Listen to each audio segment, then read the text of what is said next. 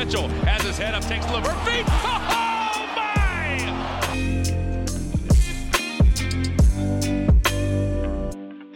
Hello, everyone. Uh, very special episode today. Um, as you can hear, uh, this one is in English again. So once again, if you go onto YouTube, you will have French subtitles. If you want to follow the podcast and you're not sure how your English is, we have put French subtitles within YouTube.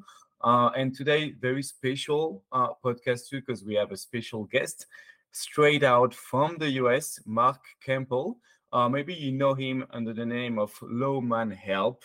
And um, it's been quite of the discovery from the last few months uh, for me. Um, and it all started with an article that was spelled what Keyser Söze taught me about the pump fake. And I'm a huge uh, fan of Usual Suspect. And I'm a huge fan of Substack article, a bit like shady that nobody really can where who nobody really knows who's the author and where does that come from.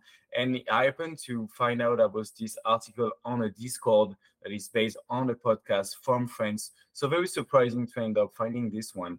Read the article, start like chatting a bit about with Marc, and here we are today to talk about basketball, about player development with Marc.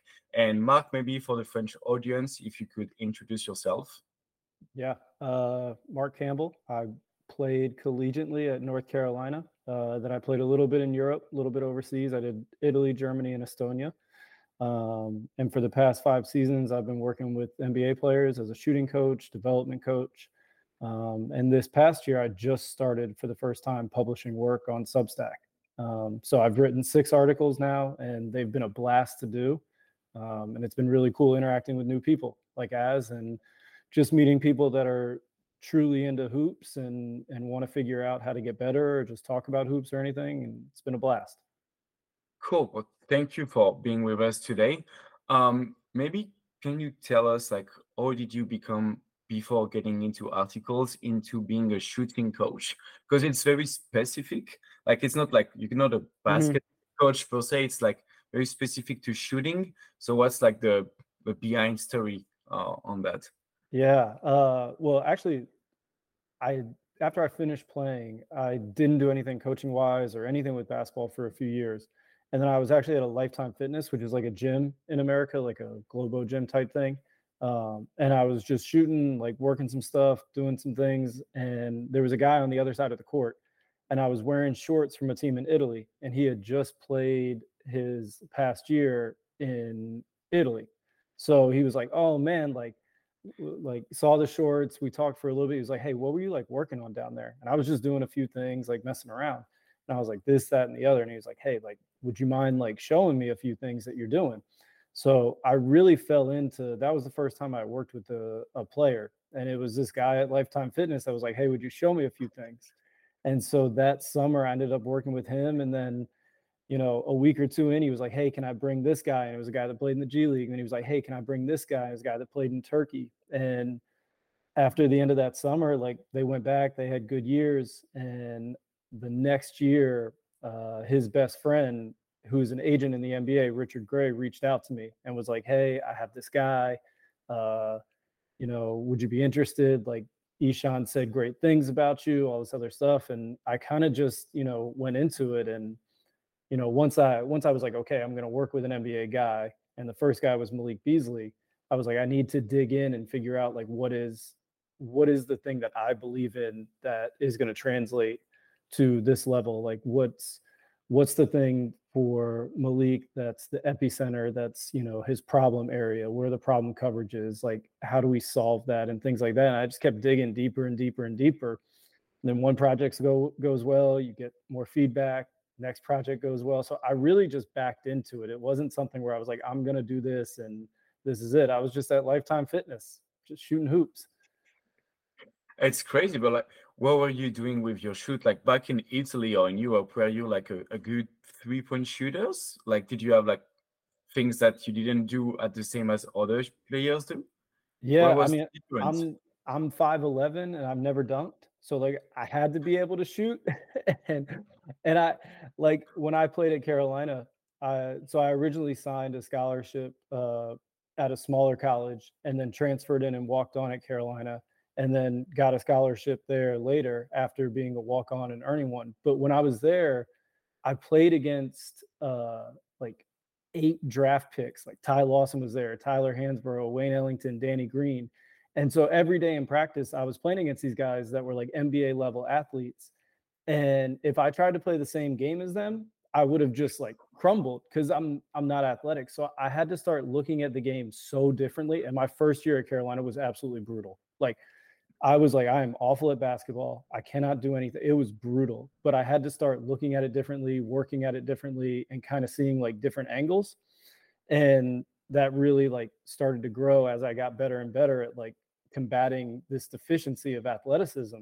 Um, and then shooting for me became the thing of like I really realized like, okay, like I'm not as quick, but if I can shoot, like the spacing becomes a lot bigger for me because like they have to be closer and like if i can learn how to play at these different speeds these rhythms this call them the core three changes change of speed levels and direction like if i can learn to play in those more like i can maybe not look as slow and may, maybe be more effective so i just started to have to see the game differently than i ever did before because of this this bump in athleticism and so i think i've tried to take like those things that really helped me and when you start applying those things to people that are actually incredibly athletic, it really compounds in a different way than if you're unathletic like me. So I think that's kind of how I've always looked at it. And then the more I've been in this world, like the digger, the deeper and deeper I've dug into kind of like the process and the why behind things. And then that's always helped applying like the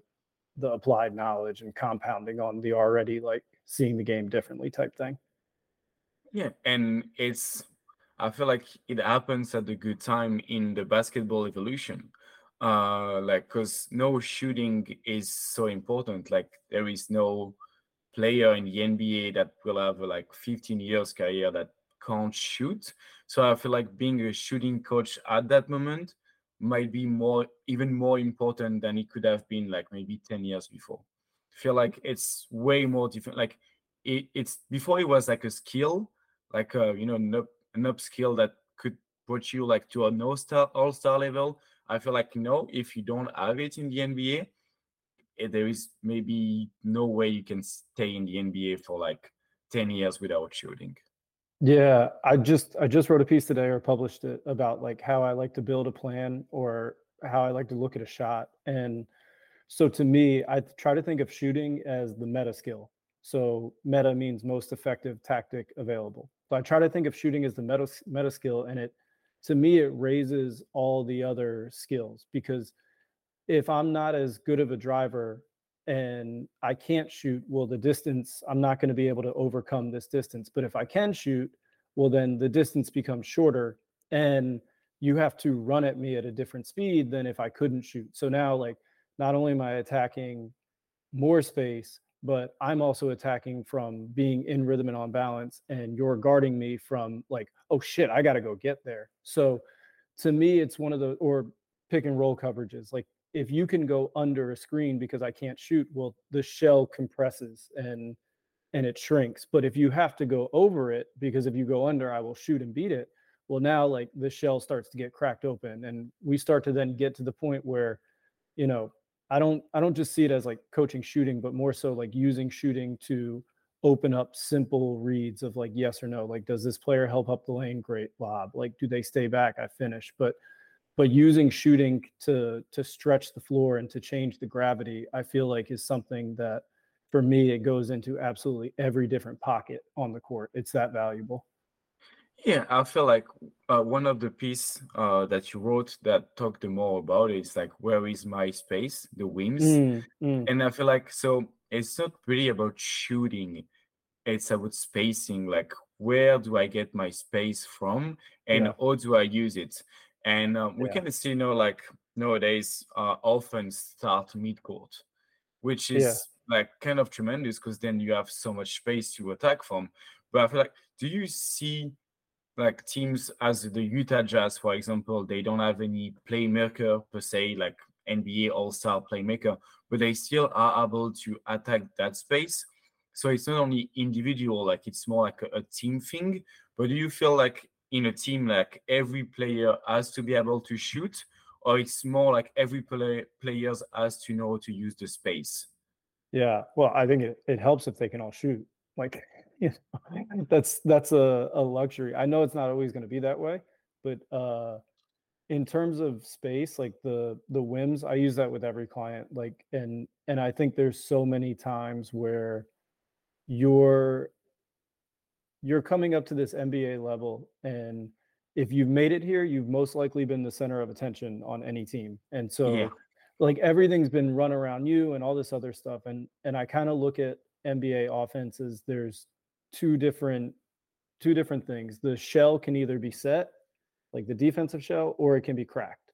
And you're either the one doing the cracking, which is you're driving by somebody. And if that's the case, you just want to read like, okay, is this help early coming? If it's early help, I want to move it early. If it's late help, I want to go finish.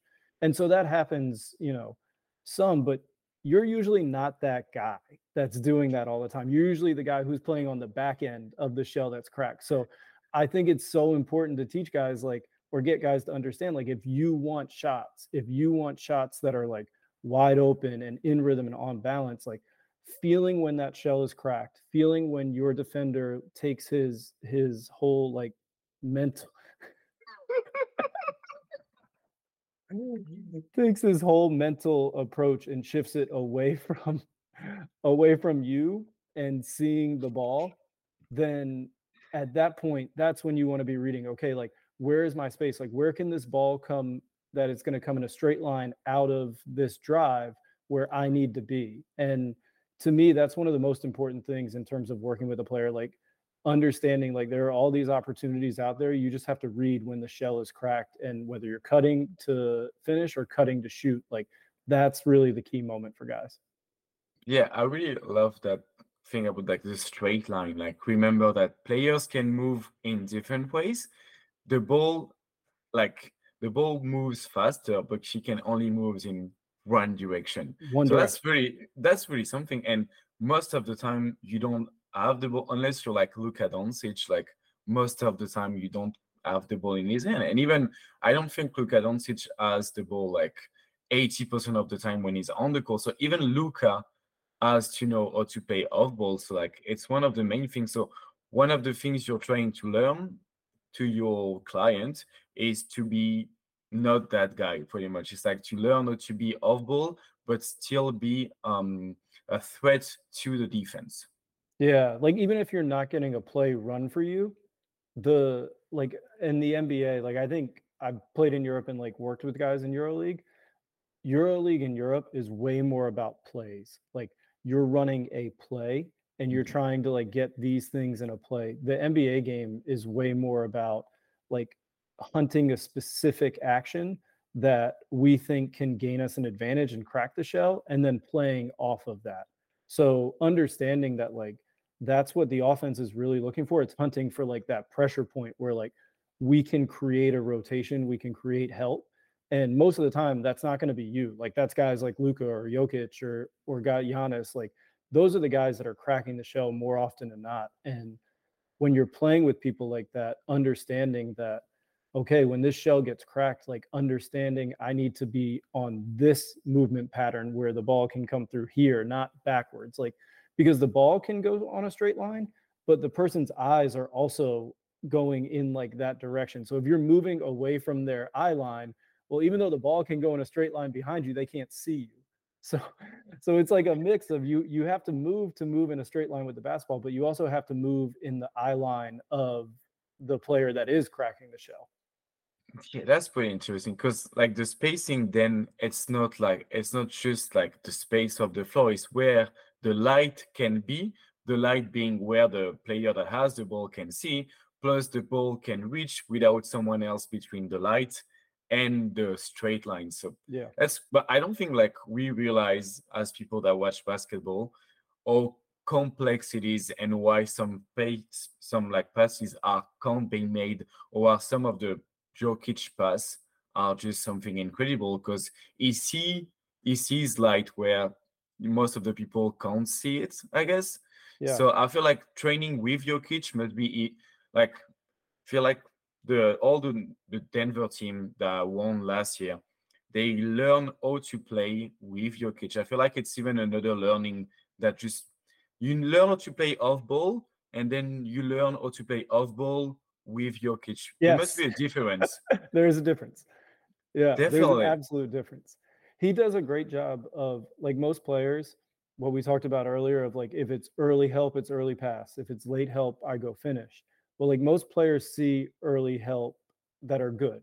But Jokic and like the great, great players like Jokic, LeBron, Luka, these guys, they not only see help, they see help the helper. So they see that one layer pass. So if Luka's downhill in a pick and roll and he's two on one, well, he's seeing is low man help coming over or is low man help already there? So if low man help's coming over, well, he can throw to the corner because their momentum is coming in. If they're already there, like he's pushing, pushing, pushing, and knows it's not an early pass. So I just think there are certain guys that you can't always teach what they do. And seeing the the play not only just help is a good thing, seeing help the helper is even better. And then once those guys start getting the reps, like there's it's the same picture over and over and over again. It's not like it's this overly complicated thing where help's going to come from some random direction. Like if help's coming from the baseline, that means there's a guy in the corner. And those guys just have so many reps and so many reps in the Rolodex that they know if help's coming that way, I'm throwing that way. And Jokic throws them blind a lot because he just sees the whole picture.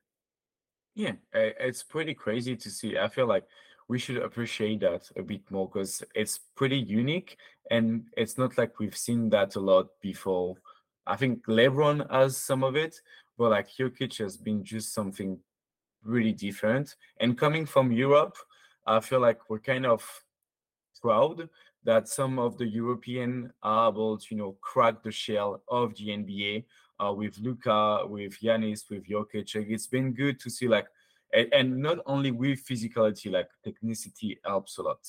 Um, I had a question about like maybe what the process is like for you when you get a new client what what are the things that you're looking at because you're not you like you already know you're not looking at like a, an all-star player like most of your clients need need to learn to play off ball so what are the the things you look at is it like more of the off ball game or do you look like the full picture i think they're all different they're all unique mm-hmm. for, for me the first thing that i like to look at is like what what is the one I think of development plans as epicenters. So I try to always like drill it down of like, okay, if this is going wrong, why is it going wrong? Well, if we change this, what happens? And so I always try to drill it down to like, where is this epicenter that if we get this one thing right, their game can start to like build and build and build. And everything in basketball is like, if this, then that, if this, then that. So a lot of times with any client, it comes down to shooting because if all of a sudden, like we talked about earlier, if you're shooting better, then you know closeouts become easier to deal with and you know pick and rolls become easier to read because you know the coverage is going to be a certain way and handoffs become easier to deal with. So for me the biggest thing is looking at one like what does the shot look like biomechanically? Where okay. are where are our problem areas? Like where are the things that we're going to like sharpen up? And then if we do that okay what are the biggest uh, inflection point moments where they're getting these shots and then what happens if they start making them like what would be the next thing that the defense would do and we need to work on that thing so that we're prepared to go into it so i think that's probably the biggest thing for me like locking in on what we can do to raise the level of the shot and then where those shots are coming from and trying to hunt more and more of them. Okay, but when you look at like the um, the physicality of it, like all the body moves when the player is shooting, is there like parts of the body you're focusing? I don't know. The, it's maybe it's a stupid question, but are you focusing on like all the neck and the eyes are towards the basket? Are you looking at the knees, the ankles? Um, I don't know, like the elbow, like anything. Yeah. What? Because like the old like i feel like shooting i was talking about it with other people that watch soccer for example and shooting basketball is one of the most complex I don't know, like sport movement that I've ever seen because everything needs to be in rhythm. And it's so hard to master. And even Stephen Curry only shoot like uh, 50% from open threes in his career. Like even the guy that master it has it only once every two times. That's all, so hard it is. So it's pretty like because when you see Curry being open, you yeah. assume it's gonna be in, but in reality, it's just like throwing a piece in the air and, and being sure it's gonna be like one face or the other. That's not going to happen. So it's really hard because like you need to master like every part of the body. So I was thinking like, is there like part of the body you're looking at, and are you also looking from the side of a player or from the face of the player or both probably? Because I feel like even you you see a basketball player shooting from face and uh-huh. from the side and there is things that you can't see from the face that you will see from the side and mm-hmm. the other way around so yeah. where are you looking at well in terms of like where i like to be i i always like to be on the side like whenever i'm doing sessions and whatever i'm whenever i'm teaching like for me the side is the place that i like to be in terms of like whatever I'm looking at, whatever the pressure point is or whatever the inflection point is within their body that I'm focused on in that rep, I usually like to do it from the side. Um, I just think you get a better angle of, for me, the stuff that I think is really important. Um, that's kind of the angle. When I'm when I'm trying to analyze it and when I'm trying to look into it and when we're going to fix stuff or get in there and try to rewire, to me, it's all about shooting is an exercise of transferring energy and trying to transfer energy in the most efficient rhythmic way. So you're working when you're shooting with like all these small little machines that are going to come together to create this one big giant process.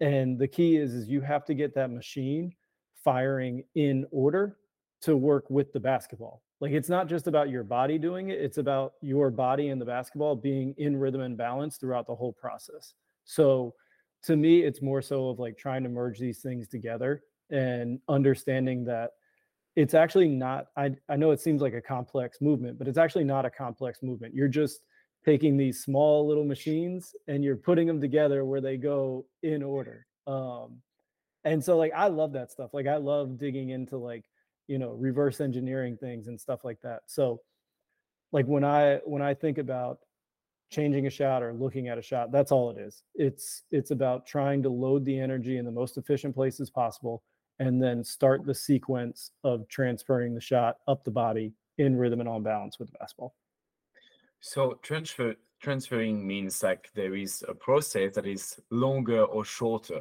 And do you try to make the the clients the players making a shot a shot quicker or not? Like is it one of the aspect of a good shot being sh- like quicker. Like we can see Curry, it takes him like probably half of the time that Kyle Anderson has to take a shot.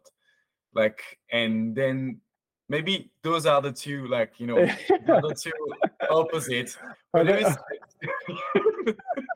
like, okay, maybe Curry t- can shoot like twice when Kyle Anderson can shoot once, but still, they can both make it in the NBA. Like both of them are like mm-hmm. shooting three pointer in the NBA is like the quickness of it one of the factor that you think could be a good shooter because even we see like um Nicolas Batum from France he has the like this no dip type of shooting you see like when he catch mm-hmm. the ball and he doesn't reload per se mm-hmm. um like do you think quickness and is one of the part of like the effectiveness per se or do you think you rather want to have a slow shot than a bad shot I think for me, I always try to think of it this way, and I always tell clients this we're looking for your unique fingerprint, like your unique shooting fingerprint. Like we all have these different fingerprints, and everybody's like everybody's body's different. Like the mechanical makeup of like long arms, short arms, hips, ankle impingements, all these things, it's all different. So we're trying to find the the unique fingerprint for this guy's shot and how it moves in rhythm and balance for them. So speed in terms of like we wanted to go quicker or we wanted to go slower. I think the the biggest key to me is we want to naturally find the speed and the cleaner you get the habits like one of the reasons why Steph can shoot so fast is all his little simple machines like they're they're smooth like they're carved smoothly there's no there's no gunk in them like if it, you think of it as like a car engine he's not driving an old beater like he's he's driving a nice ferrari like it's maintenance like everything's clean so his machine moves smooth it's it's got oil in it like it's really moving smooth like the energy is transferring efficiently within his shot and so when you're doing that like it's all process process process and so when you're changing a shot, it starts off slower. Like you start off, you know, digging into specific habits and trying to like pinpoint epicenters and then and then make those habits stressed and and try to change them. And so as they get better, the shot naturally moves to its own rhythm and the rhythm with the player's body, the rhythm with the player's basketball and the body together, like all that stuff. So I try not to focus so much on it needs to be this or it needs to be that. Like we want to find that unique, unique fingerprint. Okay, so like a guy like um Tyrese Haliburton, we has like he has a pretty weird way of shooting, but at the same time he's one of the most efficient pull-up three-point shooter of the NBA. I think last year on big volume, it was like second uh, behind Steph Curry in terms of pull-up shoot. But at the same time, when he was drafted, like he, his shot looks so weird, like the way he break, like it's just it, it felt weird but if it's working then it's okay like you're you're pretty much saying like if it works with you then it's fine and as long as it works it's okay right yeah i think like tyree specifically i have a theory that like you can't have bad process and also have bad results then you have to change but if you have what's considered not textbook process in terms of Yeah. your shooting mechanics, but you have the results that work for you, then there's no need to mess with it. But you can't have bad process and be a bad shooter results wise. Then you have to get back in there and try to rewire things. But if a guy's shooting 40% on high volume, and just because it looks different, but he's got his own, like he's never out of rhythm when he shoots it. He's got his rhythm, his natural rhythm, his natural balance. So you don't mess with something that's like even though you might think it's bad process if it's his rhythm and he likes it and it's natural and it's good results you don't mess with it. It's when it's not good results that then you go back in. Then it's perfect because like my my other question was what's good results? Like how do you because you need to evaluate success. I feel like those players they came at you as client and as a client you expect success or at least like improvement um how do you measure that a player has improved? Because like you want to impact like their their number in games and games there are just like 80 of them 80 of them in a in a season. So you need a big sample i feel like to you know validate that your work uh did add an impact on Mhm. his career or his shooting like or do you evaluate like what's a success? Yeah. Well i think like guys feel it on the court and they usually feel it before they go into the season and you'll see it the way that they attack different actions and i always try to think of when i'm working with somebody we always try to look at uh, not so much makes and misses in terms of the ball going in or not but more so like their process like is every catch like great shot prep? Are you shooting the shots you should shoot and attacking the closeouts you shouldn't shoot? Um, and i think we try to look at it over the course of 82 games. If you're playing with good process if you've done all the right stuff beforehand, like work wise, then the numbers should win out over that big of a sample size. Like you don't want to get caught up in like, oh, you went 0 for 3 tonight or 0 for 4. If they were all good shots and not just good shots of you should have taken them, but they were all good shots in terms of your biomechanics and your process before the shot, well then you have to keep like leaning into like you've done everything right, you've done everything right, you've done everything right. So I've been fortunate to have success with guys, but that's kind of the biggest thing is like trying to get them out of their head of the makes and the misses happen before you shoot the ball with what you're doing with your process in terms of shot prep and everything like that.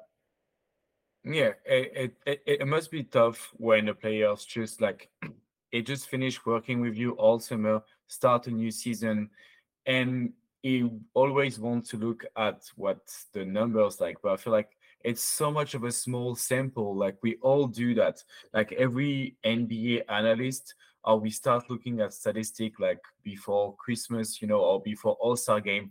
It's 20 games, but we always look to like, you know, find some stuff like, oh yeah, he, he works on his shot over the summer, but it's like it's 20 game. Like Yeah. not everybody can look hot over 20 games, but sometimes yeah, like and it's Yeah. just like you need to have a bigger sample and to look at the process more than the results because you need like two season, I think, to make sure a player is an actual good three point shooter. Like we had Julius Randle coming to like 40 percent like a season three pointer, then going back to 32, back to 40. Like, you know, I feel like it's hard to evaluate because even those guys are playing 82 games from one season to another, the number they don't look the same. So might as well look at the process because the process usually like remains the same. Yeah, I try to look at it as that. I also think that the way that people guard you will really tell the story of like, have you gotten better as a shooter or not? So in the NBA, I try to look at it as like, there's like neutral defense. So like, you know, you're an average shooter, or like this is the base defense for a team. And I always think uh, the easiest way to see it is nail help. So like if there's a pick and roll happening and you're the first guy on the other side and your man is nail help, like there's a standard place that nail help is in the NBA, and then I try to Yeah. look at it as like two two degrees each way. So like if you're not a great shooter and below average, there'll be like one step closer to the nail. And then if you're really a bad shooter, it'll be like my foot's on the nail. And then it goes the other way. So if you're an above average shooter, it's one step closer to the player away from the nail. And then if you're just that guy where it's no catch, no shot, it's another step away from the nail. And I try to look at it as that in terms of like that's how I think of is your shooting getting better or not getting better? Yes, there's the process and there's makes and misses, but whoever is guarding you always knows because they're going to be the ones that are either getting the scouting report or they're going to be the ones when they give up a shot and you make it that they're like, hey, look, we said no catch there. So, like, that's a bad defensive possession. Then it's going to affect their playing time. I always think that's maybe the easiest way to look at like the guys on the court know. And if the guys on the court are farther away from you, it's not happening. If they're closer to you, it's happening.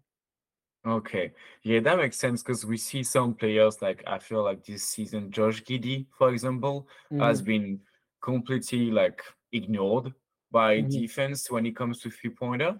But then it comes another question from me is like, can every player can be a decent three point shooter? Like not maybe centers, I feel like having bigger hands makes it more difficult from from what I understood. And you can tell me like if you think that's right, but from what I understood, like players like Shaq or even Rajon Rondo, he had like big hand, and Mhm. therefore like the, the what they said is like it's harder for them to have like a good shoot, and therefore those guys can't shoot. But then you have like Josh Giddey, for example, which has like a you know like a young career in the NBA, but he start being like ignored in the OKC offense where they kind of need spacing.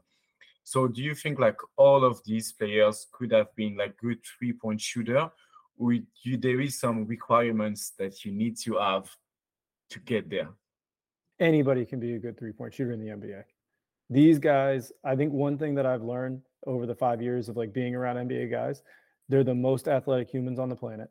And if they can get a hold of putting their body in rhythm and balance with the basketball and the correct habits, they can all be good shooters. Now, like the degree of great shooter, I think really comes down to like what a guy thinks he is up here.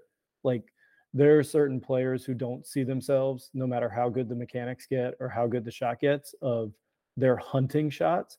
And then there are guys that really believe like the mechanics are there, yes, but they believe that like I'm hunting shots all the time. And I think that's maybe something that you really can't teach that separates like, okay, you're a good shooter mechanics wise, but then there's guys that are just like great shooters. And it's the mechanics, yes, but it's also the mindset.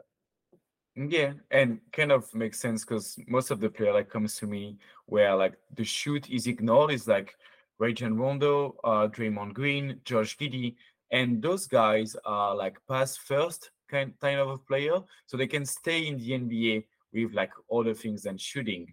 But at the same time, it it must be frustrating for like I don't know like Warriors fan, for example, that uh Draymond Green never had a shot And when you look at, I think it's the game seven of 2016. I think in the first half, he has like five two pointers. And then you're like, this is what Draymond, Draymond Green could have been? Or do you think like Draymond Green never could have been or like 37% three point player? I like I think that it's all like obviously he's athletic enough that he could get it.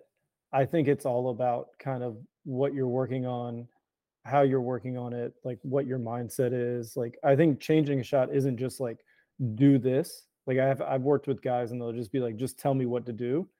And one thing that I think is important, like that never gets it. I always like talk to them about like if we're gonna do this, like I can't tell you what to do. Like you have to start to understand why you're doing it. And I think like changing a shot, like the guy has to understand why they're doing something, why they're working on a certain thing, and and why it matters to how this chain reaction of the shot happens. So like Draymond, for instance, I have no idea what Draymond works on, but like yeah, it's of course it's possible for him to be a good shooter.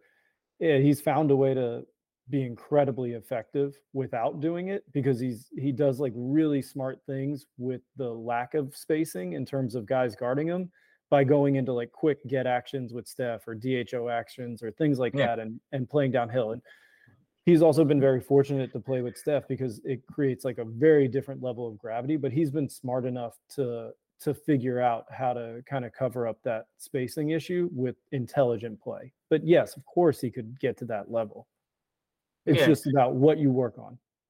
Definitely. Plus, his defensive work must require some time because, like, he's a beast when it comes to defense. Like, he's maybe one of the most influential player in the last 20 years when it comes to defense. I mean, from my perspective, at least. So this also must required all the time. Like, you cannot be only working on like shooting. You have No, and the So many energy, things the energy output. Yeah, the energy output for like his defensive work. I think that's maybe like one of the things that's like, you know, if we're talking about shooting as this machine, like it needs it needs juice, it needs power. And you know, you can find that power with with footwork and all this other stuff, but the output that he's putting out of banging bodies, of moving, of talking, you know, he's not he's taking the the burden of energy on defense so that other guys can, you know, charge up a little bit more energy to play offense with. So I think that also goes into it in terms of like he's maybe conserving a little bit on offense and like, you know, more of a connector and all these other stuff that isn't really requiring the big like output of shooting a basketball from 25 feet away because he's giving it on the other end. Yeah.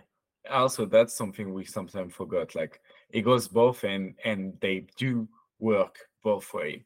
Um one thing like that occurs to me when you were talking about mindset was the article about um Nikola Jokic that you've done when you said like kind of when Nikola Jokic become the guy that we know right now and Yeah. he then become like uh, and the the guy that makes think about Jokic before he became Jokic in France at least is Boris Diaw.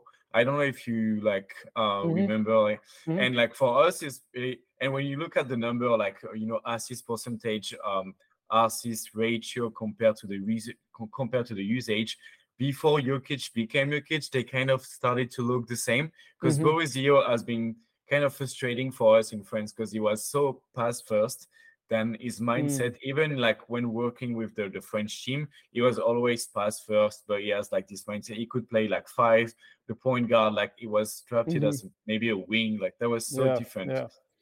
but so Boisio has his mindset all his career. But um, when you were when you were like writing this piece on Jokic, do you think what do you think has changed uh, when it comes to Jokic starting to be more like into scoring? You mentioned Will Barton at some point in the Oh, yeah, article, like pushing him to do that. Um, do you think it's like yeah, teammates, uh, coaching staff, maybe even his evolution? Like, what do you think came behind this like scoring scoring type of like change of mind even though i think he could even like use that more and he's still being like very chill on that Yeah. end Uh, so I was working with Malik Beasley for two years from Yeah. eight from 18 to 20. So I had watched the first season of film to build the plan. So I had watched like three years straight of Jokic. And I'll always remember this game in Atlanta because he always had it.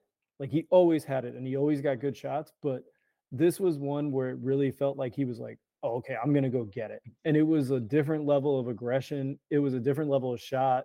He was talking shit to the coach, like Lloyd Pierce. He was he was yapping, like he was doing everything. And I just felt like watching it, it really felt different from him in terms of the aggressiveness. And he used to always be aggressive at end of games because he's he's trying to win the game and he would take whatever he thought was best for the team but he wouldn't always be aggressive just throughout the game like ultra aggressive and so this one just felt different and to me it really felt like they had just come off this run in the playoffs they had played two seven game series he had had games where he had really shot a lot and i have no clue if this is what he was thinking but it really felt like he knew okay, this is what games because that was their first time in the playoffs. This is what games in the playoffs will look like. Like I will shoot a lot, I will attack a lot. And maybe it was that he had that run that he felt more comfortable doing it. But to me, that night always stuck out of like in real time and even after of like, oh wow, like he's he's really just like cranked it up. And I think a lot goes into it. I'm sure it's guys on the staff, like you know, they were all in on him. Like there was no reason not to be in. Like he's awesome. And so I'm sure they were pumping him up. But I think one thing that happens in the league, he stepped out of the box that night. Like that was a different type game. Like he shot, you know, 29 times or like 40 some odd shots with free throws. Like that was a career high for him. That was outside of the box. And if you step out of the box in the NBA of like what your kind of role is, teammates will either do one of two things. They'll either encourage you to keep going down that path, like, yes, like that's it, like that's who you are, like, do not stop. Or they'll kind of like, you know, subtly let you know that maybe maybe that was one step too far and come back we really like you in the way that you are we think it's a great system for us and i think the response always, not just that night, but always when he started to like be aggressive from Will Barton, from Michael Malone, from anybody there was like, this guy's got it. And the minute he realizes he's got it and like we want him to even push further and further, like that's that's where we go like to the next level. And I just think it's cool when when somebody does that and then they just keep going, keep going, keep going. Like they they see this moment of like, oh, it, it can be more. Yeah, I feel like even all the old Denver team is uh last year felt like a, a good story, like the playoff. Like I feel like it was it was a good feeling to see like a team like them like winning the title because we always remember only the team that won and this team they, it, it felt right for what basketball is right now Mm, like yeah. it felt like Yeah, yeah, you know the Murray thing, like, and the spacing and Aaron Gordon being the player that it is, like he was drafted in Orlando for being something else, like something Yeah. that is not what it should be. But like in this team, like everything, like they they were where they should be, and every series they have felt like um, they were they were going to win. So yeah, I feel like it's um they're a good picture of what the NBA look like right now. Uh, Yeah. We had so many years of like the, the the centers are going to disappear. It's a point guard lead. Yeah. It's a it's a it, we don't play post up anymore. Like the, the they winning because they shooting mid range. They playing the post up. They have a center that can pass the ball. Like, and it's it's so nice to see that like when we think something is dead, it's actually killing the people that do not do it. And the post up is like a great example of that. Like the post up is being back up in the NBA with team using it more and more. And I I don't know like if it's something you teach in your in your courses, but post up seems to be uh, the ability to use post up or to be able to you know being off ball when someone use the post Yeah, up is something exactly. very important. Yeah. I think when we talk about like things being dead or how Denver plays or anything like that, I think the biggest thing that basketball is now is it's a hunt for offensive optionality. So, like any action that Denver runs, you can't put them in a box. Like if you eh, on defense, you can take away things or you can put people to decisions, but you can't take away everything.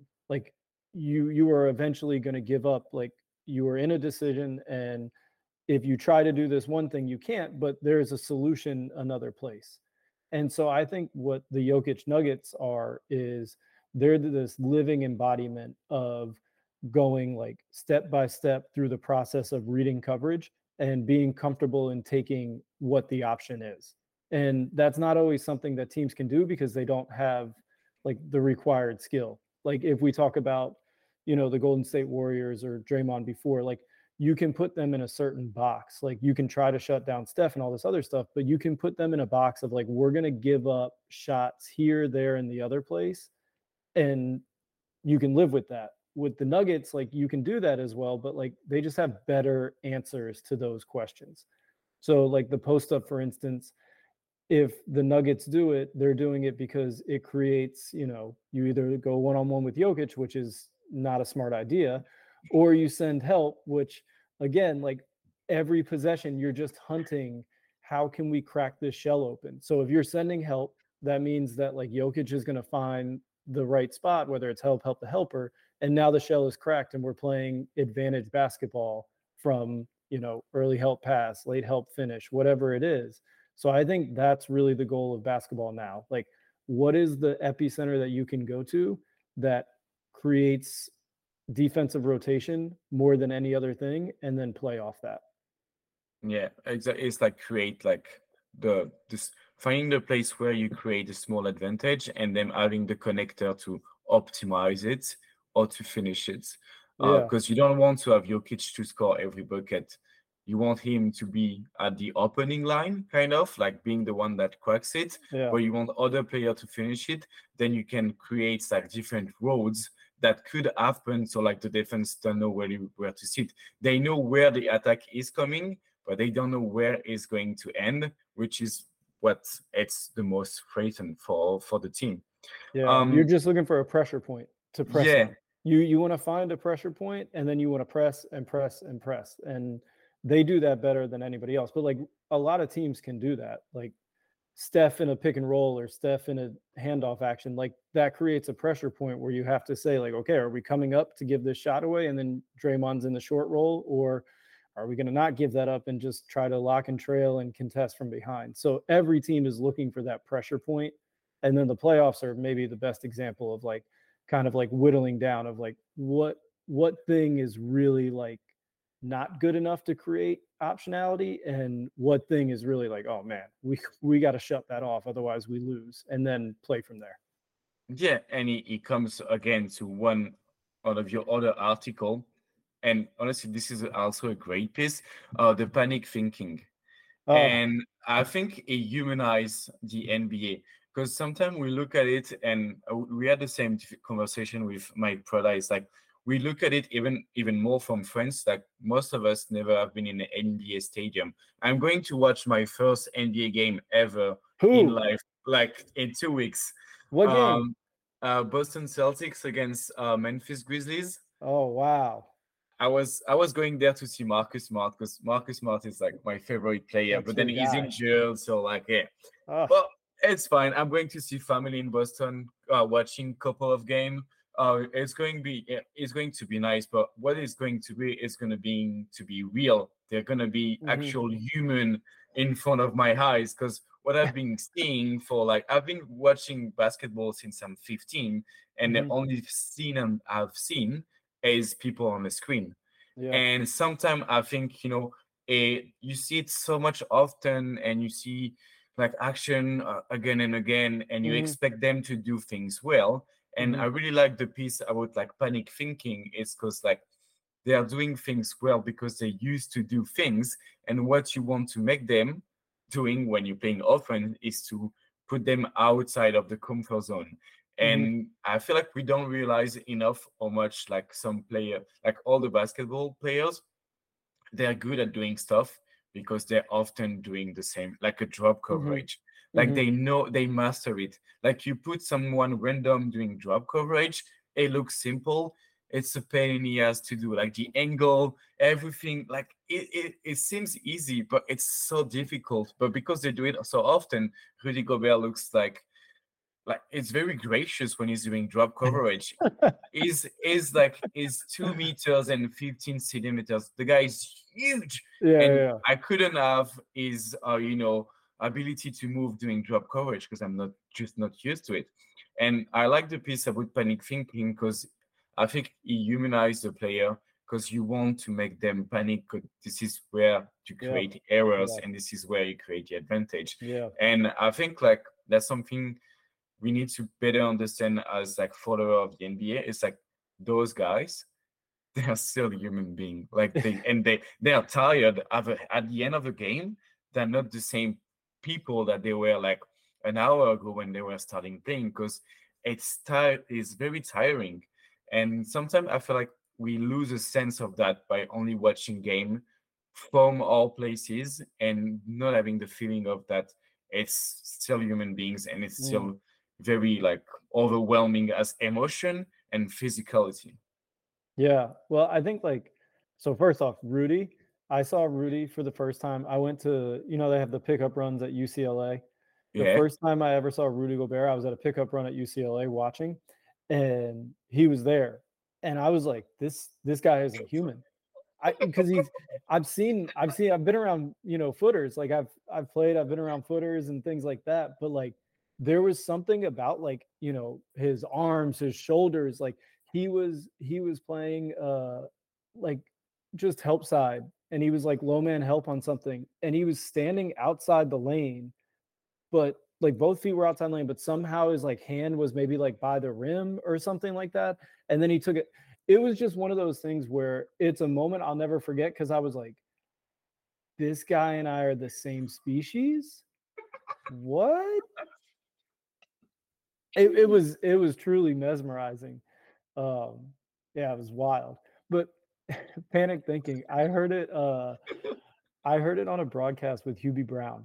And he just said it as like an offhand comment and it, it just stuck with me because he was talking about he was talking about a shooter and i don't know if he was talking about like mcdermott or curry or somebody. He was talking about a shooter and he just set a back screen and the back screen led to like a wide open layup and he just talked about like he was like great shooters make defenders panic thinkers and when you panic like because you have to communicate he was talking about when you have to communicate it gives an opportunity for the defense to mess up. And if a, a shooter is doing something like that, well, like you can't just switch the screen and not communicate and let somebody pop out. If it's not a good shooter, like it doesn't matter. But if it's a great shooter, you're like, well, I can't let that happen. So you can give up, you know, a back cut if you don't talk well or if the other person doesn't listen, or you can give up a wide open three if the other person, same thing. So he was just talking about how like when you're a great shooter, if you set screens, if you move, like if you get to these inflection points where two people come together, it creates this moment where the defense has to communicate. And if the defense has to communicate, there's an opportunity for them to panic and mess up. And like if you can hunt those moments, they're going to be gold because they're not going to get it right every time. So it just stuck with me of like, this is this is it like you know this is what you're looking for in like any kind of two man game. And so when i think about you know the nuggets or the warriors that i was talking about in that piece or steph and draymond like the more that you play we're talking about shooting with guys the more that you play with process and you're willing to take the game and look at it as simple yes or no reads. So like the easiest one to talk about is like in a pick and roll or a handoff. Like if my defender goes under i shoot. Like under equals shot. So like yes or no decisions. And then if it's over, I drive. And if I'm going to finish and if the drop man helps, I pass. Like if you can see the game in these simple yes or no decisions, and it takes an immense amount of skill to get to that point. But that's I think what he was saying. Like if you can raise the skill level up to where that you can make the defense panic and get into these actions that lead to just simple yes or no decisions and you're consistently making those decisions right and not worrying about if the ball goes in or not because the process will win out. And i think to me like that's panic thinking in a nutshell of like if you can consistently hit these yes or no reads and if your skill is high enough then the defense will have to communicate and they will mess up and then all of a sudden the shell is cracked. We're playing from an advantage. We're making again. If you're playing from the advantage you're making yes or no reads again. And that's just to me that's the goal of any possession Yeah, especially like when it comes to like the playoff, because they know your game kind of like Yeah. if they if they go up to Western Conference Finals, Eastern Conference, they know how you're gonna play, and it's just making sure that there is that small variance that make them communicate something that they should not or they didn't think they would have to communicate. Um, this is also I think where like coaching comes into place um i think like it was in 2020 there were like this um series the raptors against the celtics and it was nick nurse against uh, brad stevens and it was an on and on like we're Mhm. going to throw you plays that you're Mhm. not used to see just to Mhm. see how you react um I thought it was uh, uh, that was the is so fun to write and to look at the playoff. Uh, regular seasons has been fun, I think, this year. Like uh, there is team playing so much differently. Like um, I've did a, a video on like the, the the Utah Jazz playing like an NFL team, for example, because Mhm. I feel like because they can't, they don't have a point guard or like a, a ball handler that can create. They Yeah. run plays when there is like let's say Kelly Olynyk that has a, a dead ball kind of in Yeah. this position and is just waiting to see the difference like movement and throw the pass to like the receiver so he can get the layup. And I feel like I haven't seen that much before because they do that all the time with Yeah. different players that just there you have four players that come and run and one player that like you know just moving relentlessly or just catching the ball and i was thinking like what do you look at when you look at the regular season especially if you have some clients like what are the things you look at on your client but also looking at on you know the regular seasons of just regular games like do you catch some games a lot or you do you mostly watch the players that that are your clients Yeah, I usually watch my clients, but mm. I'll catch other games all the time because you're consistently looking at like, for instance, if I'm working, I've worked with point guards before, and like if they're about to play a team, well, does that team play drop coverage? Like, do they do they go touch to drop? Are they deep drop? Are they blitzing stuff like in pick and roll? So like I'll consistently like see a ton of the league and see what's going on. And to me, like when I'm looking at stuff in the regular season with a client, like it's it's way more about like, okay, like within your team, what is your role? What are they asking you to do? Like where are your opportunities and how are you hunting those opportunities the best you can? And in those situations, like you just want to think about like I'm doing X and I'm doing X the best I can. Like you don't want to think about like I'm doing X, but like I think I should be doing Y. So I'm gonna just go off script because like that never works. Like you're it's just not a good formula. So like every team has something that like they care about that like this is the thing that they're locked in on and like finding that and like making sure like that's the thing you're trying to be effective at like that matters more than anything else because if you don't you just stick out like a sore thumb and like if you stick out like a sore thumb you go to the bench Yeah, definitely. And then if you go to the bench more too often, then you're out of the rotation because the guy might follow the script. And this guy, if he follows the script well, then he will just stay in the rotation. Um, and maybe another question that really came to mind when I was reading your articles, and it felt like it felt new because I never read you before, but at the same time, it felt like you kind of know to write per se. And how did you like start writing? Like, what was the process like? Because those articles felt different than what I usually read, but at the same time, they're like neat in terms of as a reader the experience of reading it are pretty good so like how did you came out with like starting writing articles and why did you start so i didn't like when i worked with guys for the past five years i just i didn't film anything i didn't publish anything i didn't do anything because i just feel like when you're working with somebody and you're trying to change these things that you know if we're working on it means you're not good at them and so if i'm going to ask you to be bad at something and because that's the only way you're going to get better. So if i'm going to ask you to fail at something then we're going to also have a camera in there that that's not going to be a good formula for like building trust or anything like that. So i didn't i didn't ever do anything for these five years and then i was like i really want to i have so many conversations with people in the league or friends with basketball and i was like I kind of just want to start putting some pieces out or publishing some things that like I think are cool about basketball. So it really started from there of like I'm going to try. And then writing wise, I'm actually not a good writer, but Grammarly helps so much. so much. Um, my first piece that I wrote is probably by far the worst, and my wife, bless her heart, like she probably had to read it ten times because I was like, "Do I put a comma here? Do I put a comma here?" And now it's I'll just let her. I'll like put it in front of her. I'll be like, "Will you read this and make sure that I'm not crazy before I hit like send to everybody's email?" Like so now it's not so much, but Grammarly is the best. Um, but I just I really like love talking about hoops and I've had this cool experience of you know working with guys and I feel like I have a little bit of knowledge to share in terms of like giving back to the game and I just wanted to put stuff out. So I just started going and I was like I'm to I'm just to write something and I'm to see like that I thought was going on that was cool and I'm to see kind of where it goes. So I feel like I found way more of my niche of, you know, player development, shooting with guys, scouting. So I just put one out today that's like how I build a plan and kind of what I'm looking at when I'm looking at a shot. So I think that one's pretty good.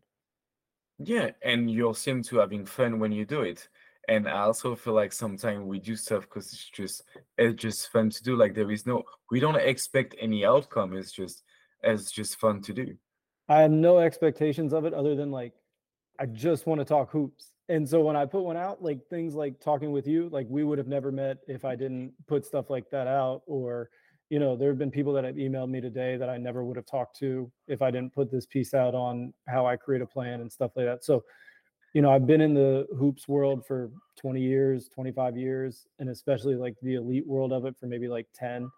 And I just think like it's such a small world and you never know like who's looking at stuff or who's not and i have no expectations of this other than just like share a little bit of like basketball stuff that i think is cool yeah and he was the atlantic uh and it was only your your second article um is uh is one of the guy like we have like some main guy i guess in the uh-huh. the the, the basketball area in, in France, and especially when it comes to like tactical and analysis, we have like um, a guy called Guillaume he, he has created like a podcast called the Basket Lab, which is like basketball lab, laboratory per se. Okay. And on on that for that uh, podcast, we have like a Discord. It's even like you know darker than Twitter. Like it's only like I get like fifty to hundred of people talking things about basketball. It's like real granular, like real deep in the weeds. Yeah, yeah. Exactly. It's yeah. but it's the best. Like it's the best because yeah. we don't have the Twitter thing of like you know you don't say something to look cool. You say something and you have conversation because it's very interesting. Yeah. And there is this guy Antoine. He always find like some of the niche article on Substack. And yeah, like I was saying at the start of the article, he shared one of yours, and I was like but who's this guy? Like, there's two, two article. There is like ten followers on Twitter, and the content is. I was like, there's there, there's something behind it. I need to better understand. And then, oh. like, that's why I was asking the question. Like, usually people start by writing about basketball, then they start doing other stuff. You, this is kind of the like not the end of the story, but like you you came around writing because you have been doing like so many stuff before. Yeah, so like the, the Jokic cool. article Thanks. Yeah. The Jokic article like really came from. I was on a com- a phone call with uh, one of my friends who's an agent, and we were talking about something, and I was like, "Dude, there was this game in Atlanta." I was like, "You," it just flipped for him. Like he was like, "What?" I was like, "Yeah, there was this game in Atlanta like four years ago." He's like, "What are you talking about?" I was like, "There was this game in Atlanta, and Jokic like he just had it. Like he was out there, and like from the jump, like he was just going like ultra aggressive, letting threes fly. Like he was, they were playing deep drop on everything, like trying to take away the splits. And he was like, "Oh, word," and I was like, "Yeah." and so I was like, like things like that, where I'm having these these talks all the time for the past couple years. I was like, let me just let me put some other stuff out there and see if people think it's cool and it is it's pretty fun because it's another way of seeing the game and maybe one last question before I let you go is like you said you you've been in the in the industry uh for like 25 years. You've been uh, working with the elites for 10 years. Um, what would you 25. say? 25. Wait, wait, wait. No, no, no. I was playing. Don't make I'm not that old. I'm not that old. Stop. No, no. no. You started playing when you were 25. I started playing. I started playing. Come. When you were Come on, I just I just met a guy at Lifetime Fitness and started working out a little bit ago. Come on, I'm not I'm not. sorry, let me rewind. You've been in the in the industry for a long time. Let's say just that. There we go. Um, long enough that you've seen uh thing changes, Mhm. and I I love change. Pretty much, I love to study change. I've I've done that at school too, like change management. What would you say I've changed the most since you've started working and being around the the basketball world? Like the Oh, thing like- that changed Like the the most. NBA world, Yeah, mostly. mostly. Okay. Um. Whew. Man, I think that the biggest thing that's changed is probably the uh, the emphasis on shooting in terms of how teams play defense. Um, I think like it used to be where you know teams went into the season and they just played defense and it was like okay we're going to play this type of defense. Like pick and roll coverages used to have bigs up at the level more like 10 years ago or 7 years ago and now you know if somebody can't shoot they're just like cool we'll take quickest path and we'll go under and we'll keep our like the the level of strategy that has kind of been injected and i think it all builds around because i think shooting is kind of like the core of of how basketball moves like if you can then you have to do things differently. So i think the level of strategy that exists like the timberwolves for instance you were talking about rudy.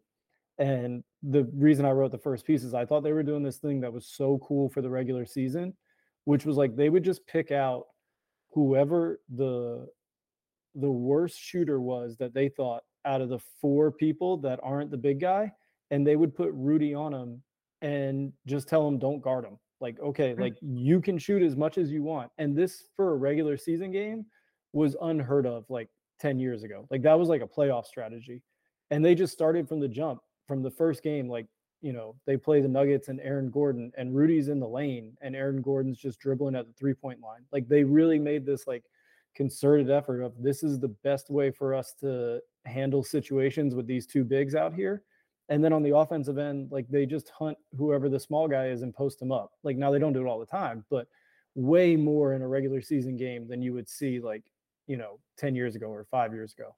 And I think that's maybe like the thing that's changed the most the level of strategy and the level of strategy that is built around like, can you shoot or can you not shoot? And from there, like teams are getting really, really dialed in on, well, prove it to us. When you made one, like you said about Draymond making a few, like we don't believe you. Prove it to us. Or nail help is in the middle, or we're taking a step closer until you prove it to us. We're taking a step closer. So I think that's maybe the biggest thing that's changed. The strategies are incredibly intelligent and they just keep getting smarter and smarter and smarter. Yeah, you don't see like play, two players at the dunker spots in a driving line anymore.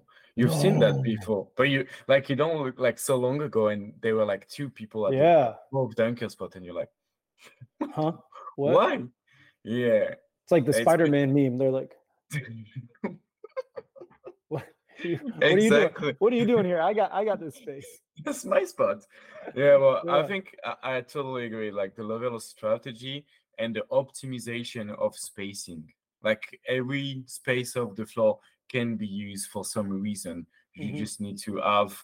You don't have really good play. If you have the good strategy, you don't really always need as much the good player. It's really more about like how do you use more than who do you use for. like I, I don't know who the top 10 teams are in the standings for both conferences like i really don't right now i couldn't rattle them off like exactly the 10 but i would venture to say that those 10 teams can shoot the basketball or they have a different thing that we were talking about a pressure point like they can put a pressure point every single possession that they know they can create a rotation from and i think the teams that are probably at the bottom 10 of the league they don't have that either shooting or space where they can put an exact pressure point on the defense. And so I think that's the level of strategy. Like if you can't do that, well, we're not going to crack our shell for you. Like we're not going to go over something or we're not going to Yeah. stretch ourselves out just so you can have an advantage. And I think you'll see that in like the separation of the good teams and the bad teams. They can either really shoot the ball or not really shoot the ball. And they have one specific pressure point that they know they can go to any possession and then play from a crack shell. And the teams that are down here, they don't have either A, the shooting, or B, that specific pressure point where they can crack the shell consistently and play from an advantage. We really, really talked about cracking shell today, uh, and it's been good fun because it's like it's all you create differences.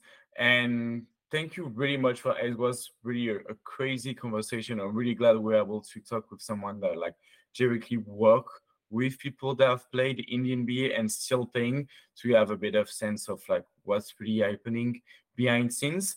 And for all the listeners uh, in France and abroad, maybe, uh, I hope we crack the shell of you analysis and understanding of like shooting the basketball. And maybe we'll come back with more episode in English. And like I said before, there is all the subtitles in YouTube for French speaker. So go up on YouTube, go up on Spotify, and keep listening to Beyond the Hoops. Yeah, thanks for having me. Thank you.